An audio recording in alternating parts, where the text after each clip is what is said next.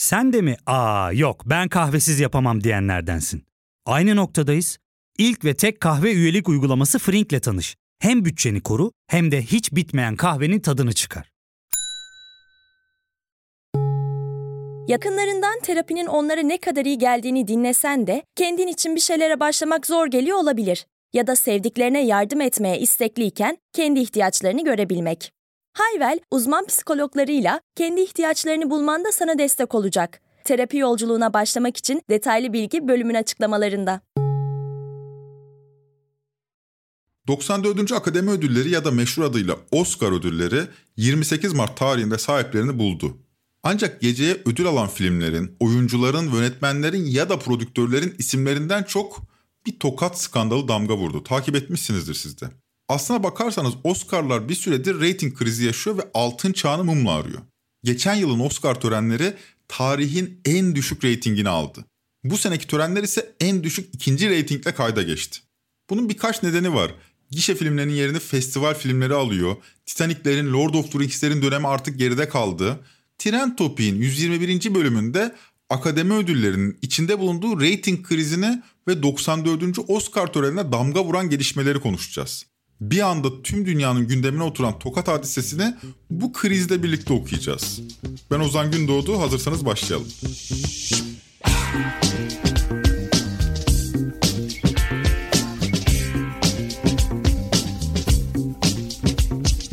94. Akademi Ödülleri'ne damga vuran Will Smith ile komedyen Chris Rock arasında yaşanan hadise beraberinde pek çok tartışmayı körükledi. Erkeklik ve eril şiddet üzerine veya mizahın sınırları hakkında pek çok tartışma ortaya atıldı.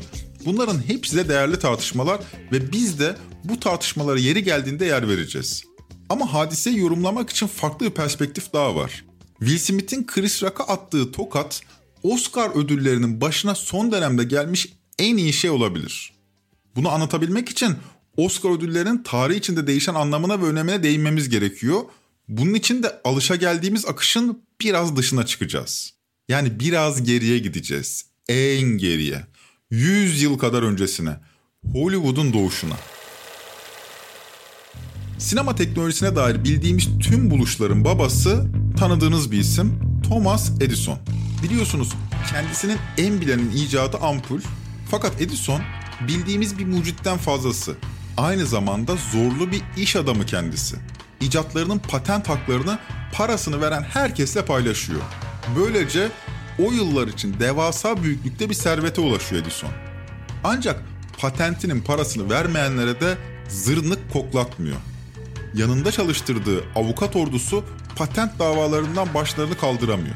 Yani New York'ta film çekmek istiyorsanız Edison'u göreceksiniz, ona para vereceksiniz. Hatta Steven Buck'ın Final Cut kitabına göre Edison avukatların yanında gangsterlerle de çalışıyor. Yani patent geliri için yasa dışı yöntemlere de başvuruyor. Bu acımasız girişimciden kurtulmanın yolu ise New York eyaletini terk etmek. Edison'un zulmünden batıya doğru kaçarak kurtuluyorlar. En batıya. Arazilerin ucuz, havanın güneşli, işçinin bol ve Meksika'nın yakın olduğu bir eyalet. Emlak simsarlarının yeni gözdesi. Kaliforniya. 1923'te Kaliforniya'nın kuş uçmaz kervan geçmez bir kasabasında emlakçılar geçici bir reklam tabelası dikiyorlar. Her mevsim güneş alan, düz ovaları ve ucuz arazileriyle emlakçılar için çok cazip bir kasaba burası. Muhtemelen 100 yıl önce 107 metre uzunluğundaki her harfi yüzlerce ampulle aydınlatılan bu dev tabelayı görenler ikonik bir tabelayla karşılaştıklarının farkında değildi. Koskoca harflerle yazılmış bir Hollywood tabelası. Sinemanın başkenti. O zamanlar değildi. Bu küçük kasabanın kaderi tabelanın dikilmesinden bir yıl sonra tümüyle değişti. 40 yaşındaki prodüktör Louis Bart Mayer, Hollywood'un büyük bir film stüdyosu kurmak için oldukça cazip olduğunu fark etti ve 1924'te kurucusu olduğu prodüksiyon şirketi MGM'in stüdyosunu buraya inşa etti. MGM belki hatırlamayanlar olur, şu meşhur aslandan hatırlayabilirsiniz.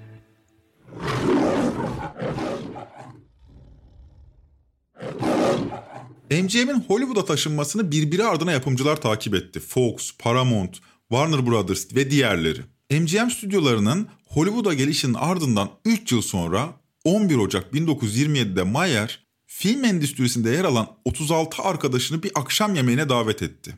Tamamı beyaz erkeklerden oluşan bu 36 kişi o gece büyük bir organizasyonun kurucusu oldu. Sinema Sanatları ve Bilimleri Akademisi. Kısa adıyla Akademi. Hollywood stüdyoları öyle hızlı büyüyordu ki akademi kısa süre içinde başarıyı teşvik etmek için ödül dağıtmaya karar verdi. Böylece ilk kez 1929 yılında birinci akademi ödülleri sahiplerine dağıtılmış oldu. Bugüne kadar binlerce ödül dağıtıldı ama ilk ödülün sahibinin adını analım Emil Jennings. En iyi erkek oyuncu ödülüyle ilk akademi ödülünü alan aktör kendisi. Teknolojinin gelişmesiyle birlikte sinema endüstrisi de hızla büyüdü ve akademi ödülleri de hızla büyüdü. 1930'da ödül töreni radyoda ilk kez yayınlandı. Yani bir sene sonra.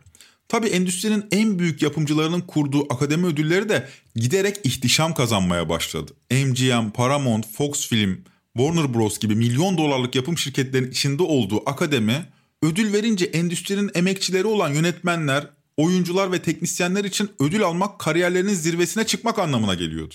Akademi ödülleri ilk ödül töreninden 10 yıl sonra 1939'da başka bir isimle anılmaya başlayacaktı. O meşhur isim Oscar. And the Oscar goes to And the Oscar goes to And the Oscar goes to Bu ifade törenlerde 3000'den fazla kez duyuldu. And the Oscar goes to. Ama törenler için dönüm noktası ne zaman yaşandı diye sorarsanız sanırım bu tarih 1953. Çünkü törenler ilk kez o yıl televizyonda yayınlandı. O tarihten bu yana kesintisiz biçimde de yayınlanmaya devam ediyor ve törenler için milyonlarca dolar harcanıyor. Böylece Oscar'lar Amerikan film endüstrisinin gövde gösterisine dönüşüyor.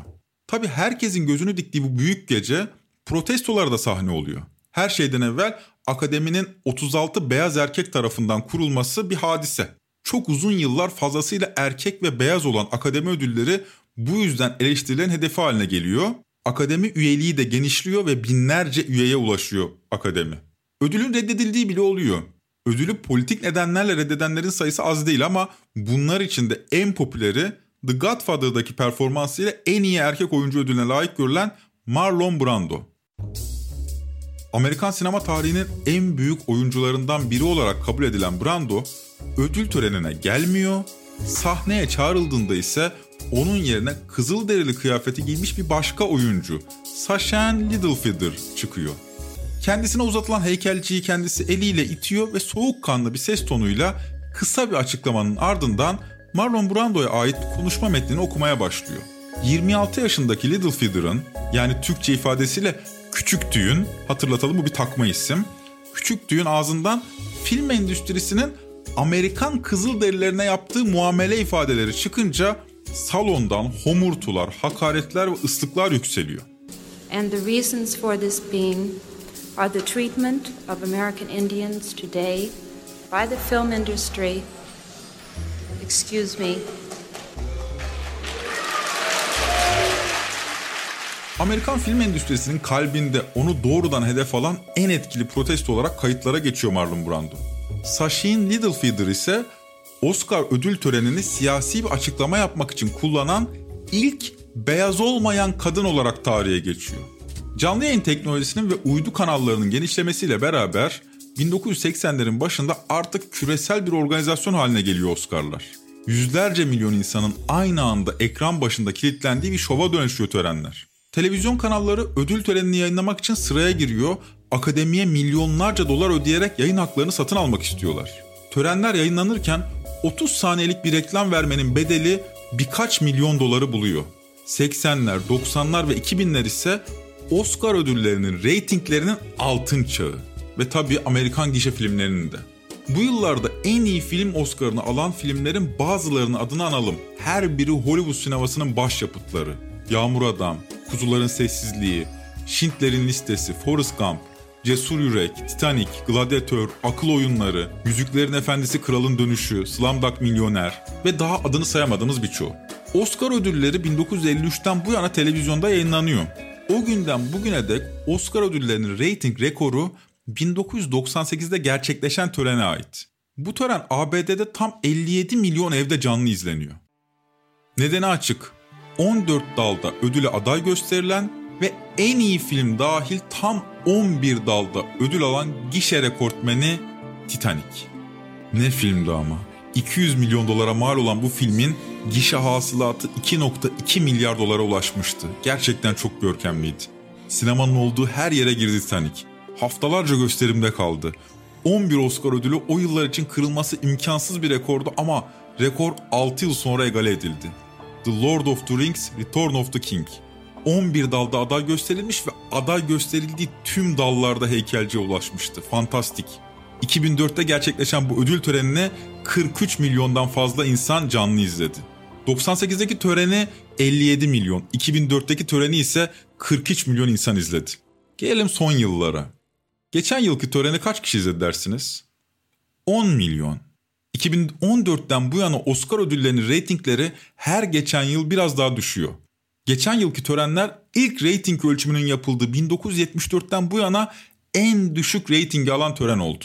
28 Mart'ta düzenlenen son Oscar ödülleri de 2021'den daha çok izlendi ama buna rağmen tarihin en az izlenen ikinci tören olarak kayda geçti.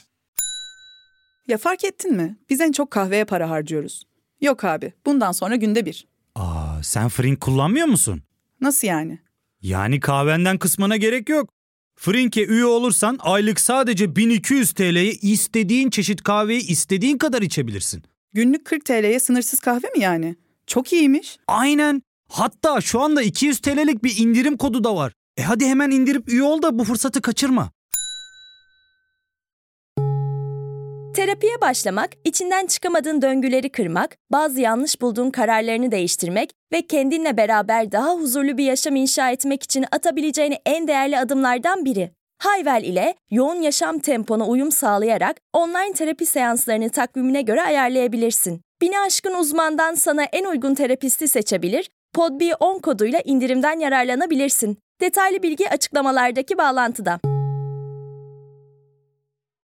İşte Will Smith'in Chris Rock'a attığı tokat böyle bir reyting krizinin ortasında meydana geldi. Son dönemlerde giderek de az kişinin takip ettiği akademi ödülleri bir anda tüm dünyanın konuştuğu bir hadise oluverdi. O yüzden başta belirttiğimiz gibi bu tokat hadisesi ödül törenlerinin başına gelmiş iyi bir şey olabilir. Sosyal medyada tartışmaların, argümanların, farklı görüşlerin ardı arkası kesilmedi. Bütün dünyanın fikir belirtmek zorunda hissettiği bu olayı bilmeyenler için kısa bir özet geçelim. Ödüller birbiri ardına veriliyordu ve sıra komedyen Chris Rock'ın en iyi belgesel ödülünü takdim etmesine geldi. Rock sahneye çıktı, törendeki çiftlerle ilgili şakalar yapmaya başladı. You know who's got the hardest job tonight? Javier Bardem and his wife are both nominated. Now, if she loses, he can't win. he is praying that Will Smith wins. Like, please, Lord. Jada, I love you. G.I. Jane 2, can't wait to see it. All right? Chris Rock'ın gözleri Will Smith'in eşi ya da Pinkett'ın saç kıran hastalığı nedeniyle kazıttığı saçlarına takıldı. Chris Rock başrolünü saçlarını kazıtmış Demi Moore'un oynadığı 1997 yapımı G.I. Jane filmine gönderme yaptı ve ya da seni seviyorum, G.I. Jane 2'yi de sabırsızlıkla bekliyorum demesiyle olanlar oldu. Başta gülündü ama Will Smith sahneye fırladı, Chris Rock'a okkalı bir tokat attı. Oh, Richard. oh, wow. Wow. Will Smith just smacked the shit out of me. Başta kimse bunun gerçek bir tokat mı yoksa kurgulanmış bir şov mu olduğunu anlayamadı. Hatta tokadı yiyen Chris Rock'ın Will Smith beni mahvetti sözleri üzerine bütün salondan gülüşmeler duyuldu. Ama Will Smith yerine oturup oturduğu yerden bağırmaya devam etti. Hakaretler yöneltti Chris Rock'a. Out your fucking mouth. Wow, dude. Yes. It was a G.I. Jane jump. Keep my wife's name out your fucking mouth. I'm going to, okay? Oh, okay. Tokad'ın sahibi Will Smith daha sonra King Richard filmindeki rolüyle en iyi erkek oyuncu ödülünü alıp konuşma yapmak için sahneye çıkınca gece iyice saçma sapan bir hal almaya başladı. I'm being called on in my life Will Smith ağlamaklı bir sesle davranışından ötürü akademiden, jüriden, ekip arkadaşlarından yani Chris Rock hariç neredeyse herkesten özür diledi. Bir yandan da insanın zirveye en yakın olduğu an şeytana da en yakın olduğu andır. Ben aşkın sevginin kölesiyim ve aşk insana çılgınca şeyler yaptırabiliyor türünden garip açıklamalarla dolu bir konuşma yaptı. But love will make you do crazy things. Ertesi gün sosyal medya hesabından yaptığı açıklamada Will Smith, Chris Rock'tan da özür diledi ama törenler tarihinde ilk kez Oscar ödülü alan bir oyuncu ödül takdim eden birine okkalı bir tokat atmış oldu. Şakada değildi üstelik. Olay kamuoyunda pek çok tartışmayı beraberinde getirdi. Demet Akalın'ın da tarafı olduğu erkek adam sevdiğini korur diyenler, Will Smith'in hareketini toksik maskülenite olarak yorumlayanlar, ama Chris Rock'ın yaptığı da eril bir hareket değil miydi diyerek konuyu daha geriden alanlar, kimileri olayı mizahın sınırı olmaz bu atılan tokat mizaha saldırıdır şeklinde yorumlarken, kimileri ise Yada'nın saçlarını kazıtması kendi seçimi değil bir hastalık sonucu. Bununla ilgili şaka yapmak da yalnızca rencide edicidir diyerek Chris Rock'ı haksız buldu. Ama tüm bu tartışmaların ötesinde CNN Türk'te Ahmet Hakan'ın sunduğu Tarafsız Bölge programında bu hadise üzerine komik anlar da yaşandı. Niye peki bu rol olmayabilir ya? Gerçekte olabilir. Aa, Adam bozulmuş bunlara olabilir. rağmen bu gerçekte olabilir. Ben olası senaryoyu söyledim. Ama Zaman zaman stratejist. Bu kimi zaman kamuoyu da- titriyle televizyon programlarında görünen Hakan Bayrakçı eline bir sunum çubuğu aldı ve bir gazeteci, bir akademisyen ve bir genelkurmay eski istihbarat başkanı ile birlikte tokat anını yavaş çekimde ardı ardına izledi. Cevabı aranan soru ise şuydu. Bu tokat spontane bir olay mı yoksa planlanmış bir mizansen ya da daha büyük bir oyunun parçası mıydı? Tarafsız bölgede bu tartışıda dursun. Biz sorunun hakkını verelim. Üstelik bu soru sadece tarafsız bölgede sorulmadı. Bütün dünya bu soruyu sordu. Çünkü bu soru yani olayın bir mizansen olup olmadığı sıkça dile getirilen bir başka meseleydi. Bu rating krizinin ortasında böyle bir skandalın grafikleri arttırmak amacıyla kurgulanmış olma ihtimalinin bile akıllardan geçtiğini gösteriyor. Bu hadiseyi akademi ödüllerinin rating kriziyle birlikte okumak bu yüzden önemli. Sözüne ettiğimiz kriz büyük bir kriz. Öyle ki ABC televizyonu reytingleri arttırmak uğruna bu sene törenin içeriğine bile karıştı. Rating getirmeyen kurgu, saç ve makyaj, set tasarımı, ses, kısa belgesel, kısa animasyon ve kısa film kategorileri canlı yayından çıkarıldı. Bunların yerine ise daha fazla insanı törene çekeceğine inanılan halk oyuyla belirlenen iki yeni kategori eklendi. Karar hem sinema severleri hem de sinemacıları kızdırdı. Oscar ödüllü ses miksajcısı Tom Fleischman bu kararın üzerine akademiden istifa etti. Grafiklere baktığımızda ise Oscar'ların 2010'lara kadar izlenme oranlarının hiç de fena sayılmadığını görüyoruz. Grafik büyük oranda yatay bir seyir izliyor. Ta ki 2014'e kadar. 2014'teki töreni 43 milyon kişi canlı izlemiş mesela. İyi bir sayı. Ama bu grafik 2015'ten sonra 40 milyonun, 2018'den sonra 30 milyonun, 2020'den sonra ise 20 milyonun altına iniyor. Peki reytingler neden bu kadar sert şekilde düşüyor? Bu soruya ilişkin çeşitli cevaplar vermek mümkün. İlki Amerika'ya ilişkin. Amerika'nın küresel hegemonyası sarsıldıkça Amerikan film endüstrisi de eski görkemli eserlerini üretememeye başlıyor. Artık Avrupa ve Asya'da da Hollywood filmlerini aratmayan gişe filmleri çekilmeye başladı. Mesela Oscar törenlerinin 94 yıllık tarihinde Parazit 2020'de bir ilke imza atıyor ve İngilizce olmayan bir film en iyi film Oscar'ını alıyor. Böyle bir gelişme yani İngilizce olmayan bir filmin en iyi film Oscar'ını kazanması birkaç on yıl önce hayal dahi edilemezdi. İmkansızdı böyle bir gelişme. Oscar törenlerine dönük ilginin azalmasının bir diğer nedeni dijital platformlar. Artık filmleri sinema salonlarında değil, evimizin salonunda izliyoruz. Bu da sinemanın en önemli finansman kaynağı olan gişe gelirlerini azaltıyor. Böylece gişe filmleri Marvel yapımı süper kahraman filmlerine daralırken filmler büyük ölçüde ev sinemasına uygun müşteriler için çekiliyor.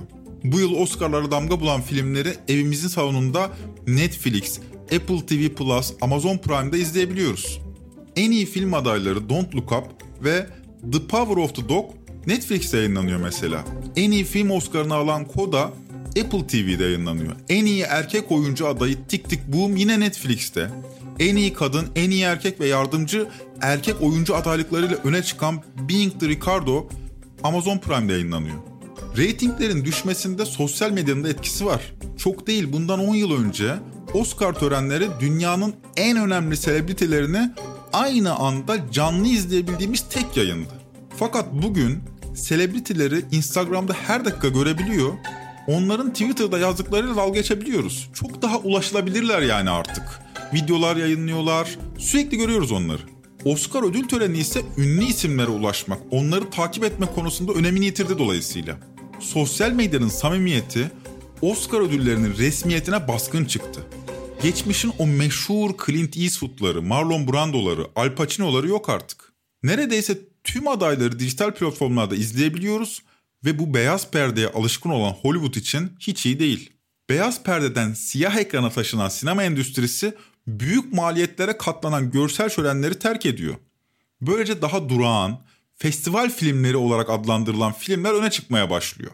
Büyük maliyetlerle çekilen gişe filmleriyle daha düşük maliyetli filmler arasında gelir cinsinden fark azalıyor. Mesela geçen yılın Oscar'ını alan Nomadland'in yapımı sadece 5 milyon dolara mal oldu. Gişe hasılatı ise 39 milyon dolar. Titanic'le bir karşılaştırın lütfen. Titanic 200 milyon dolarlık bir maliyetle çekilmişti. Milyarlarca dolar hasılat yapmıştı. İçerik de değişiyor. Mesela Nomadland'in konusu evsizler. Önceki yılın en iyi filmi Parazit ise Koreli yoksul bir aileyi konu ediniyordu. Her ikisi de Amerikan vari filmler değil. İçeriği politik. Zaten yönetmenleri de Amerikalı değil. Artık Oscar ödüllerine festival filmleri domine ediyor. Nomadland premierini Venedik Film Festivali'nde yapmıştı örneğin. Bu yılki Oscar'ı evine götüren Koda ise dünya premierini Sundance Film Festivali'nde yaptı. Hollywood bu anlamıyla büyük krizdi. 1973'te Marlon Brando'nun yerine sahneye çıkan Sachin Littlefeather'ın ırkçılık karşıtı konuşmasının nasıl ıslıklandığını hatırlıyorsunuz. Amerikan film endüstrisi emperyalist tavrından hiç ödün vermezdi bu zamana kadar. O ıslıklar bugünden bakıldığında utanç verici. Fakat bu aralar Hollywood politik doğruculuk akımının etkisi altına girmiş görünüyor. Geçmişin lekelerini silmeye çalışıyor. 2016'da törenler Oscar so white yani Oscar'lar çok beyaz sloganıyla protesto edildi. 94 yıllık tören tarihinde bu yıl ilk kez LGBTİ kimliğini saklamayan bir isim Kristen Stewart en iyi kadın oyuncu ödülüne aday gösterildi. En iyi film Oscar'ının sahibi Koda'nın kadrosu duyma engelli aktörlerden oluşan deneysel bir yapım. Ancak entelektüel kaygıların bu şekilde öne çıkmasıyla Hollywood kitlelerden uzaklaşıyor. En büyük gücünü kitlelerden alıyordu. Yani Hollywood festivalleşiyor. Marvel'da olmasa şöyle Hollywood vari bir film izleyemeyeceğiz. Bu haliyle Oscar törenleri altın çağını geride bırakmış gibi görünüyor. Will Smith'in tokadı ise Chris Rock'a atılmış gibi görünse de aslında Oscar'ın heybetli ve itibarlı tarihine atıldı. Ama bir yandan da giderek kan kaybeden bir hastaya yani akademi ödüllerinin reyting krizine ufak bir kalp masajı etkisi de yaptı sanki ne dersiniz? Bu kadar eleştirdik ama şunu da söyleyelim. Oscar törenleri hala Al Pacino'yu ve Robert De Niro'yu yan yana sahneye çıkartabilen tek ödül töreni. 121. bölümün böyle sonuna geldik. Tren Topi Podbi Media ile beraber hazırlıyoruz. Bir sonraki bölüme kadar Oscar ödüllü günleriniz olsun. Hoşçakalın.